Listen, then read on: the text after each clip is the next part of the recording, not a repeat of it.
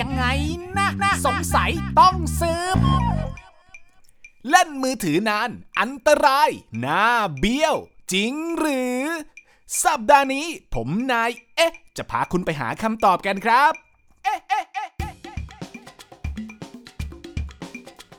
โลกโซเชียลแพร่ข่าวว่า ติดมือถือเล่นนานๆทำให้นอนน้อย จนกลายเป็นโรคหน้าเบี้ยวครึ่งซีก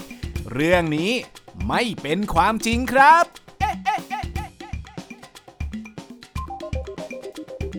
โดยโรคหน้าเบี้ยวครึ่งซีก หรือเบลส์พาวซีนั้น เกิดจากเส้นประสาทบนใบหน้า หรือเส้นประสาทสมองคู่ที่ 7 เกิดอาการอัมพาตชั่วขณะ หรืออ่อนแรงฉับพลันภายใน 48 ชั่วโมง ซึ่งมีลักษณะอาการดังนี้ครับ กล้ามเนื้อใบหน้าอ่อนแรง ใบหน้าชา ยักคิ้วไม่ได้ ตาปิดไม่สนิท หนังตาและมุมปากตก กินน้ำแล้วไหลออกมาจากมุมปาก บางรายเนี่ยนะครับ ปวดบริเวณหลังใบหู ระคายเคืองตา ตาแห้งหรือน้ำตาไหลครับ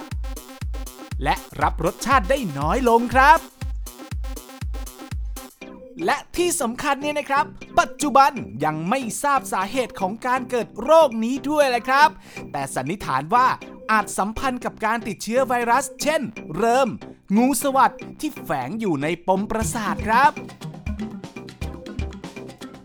ซึ่งกลุ่มคนที่มีความเสี่ยงการเกิดโรคหน้าเบี้ยวครึ่งซีกนี้ ได้แก่ หญิงตั้งครรภ์เพราะจะมีความเสี่ยงมากกว่าคนทั่วไปถึง 3 เท่านะครับ โดยจะเกิดขึ้นเฉพาะระยะ 3 เดือนสุดท้าย และหลังคลอดบุตรครับผู้ที่มีโรคประจำตัว เช่น โรคเบาหวาน โรคภูมิคุ้มกันบกพร่อง กรรมพันธุ์ ผู้ที่เคยเกิดอุบัติเหตุ หรือได้รับการกระทบกระเทือนทางสมอง และผู้ที่มีภาวะเครียดสูงนั่นเองครับ ดังนั้นการเล่นมือถือนานๆ จะไม่ใช่สาเหตุการเกิดโรคหน้าเบี้ยวครึ่งซีกนะครับ แต่เพื่อสุขภาพที่ดี ควรเล่นโทรศัพท์มือถือแต่พอดี และพักผ่อนให้เป็นเวลานะครับส่วนสำหรับท่านที่พบว่ามีอาการโรคหน้าเบี้ยวครึ่งซีก ควรรีบรักษาโดยเร็วนะครับ เพื่อให้ร่างกายกลับมาเป็นปกติเหมือนเดิมโดยเร็ว ด้วยความปรารถนาดีจากผมนายเอ๊ะคนเดิมครับ ติดตาม เอ๊ะ ยังไงนะ สงสัยต้องสืบก่อนจะเงิบ ได้ตามช่องทางแฟนเพจ NSM Thailand หรือรับฟังได้ทาง YouTube NSM Thailand และ SoundCloud Podcast Station The Cube ทุกวันพุธเวลาเที่ยงตรงครับ เอ๊ะ ยังไงนะนะสงสัยต้องสืบ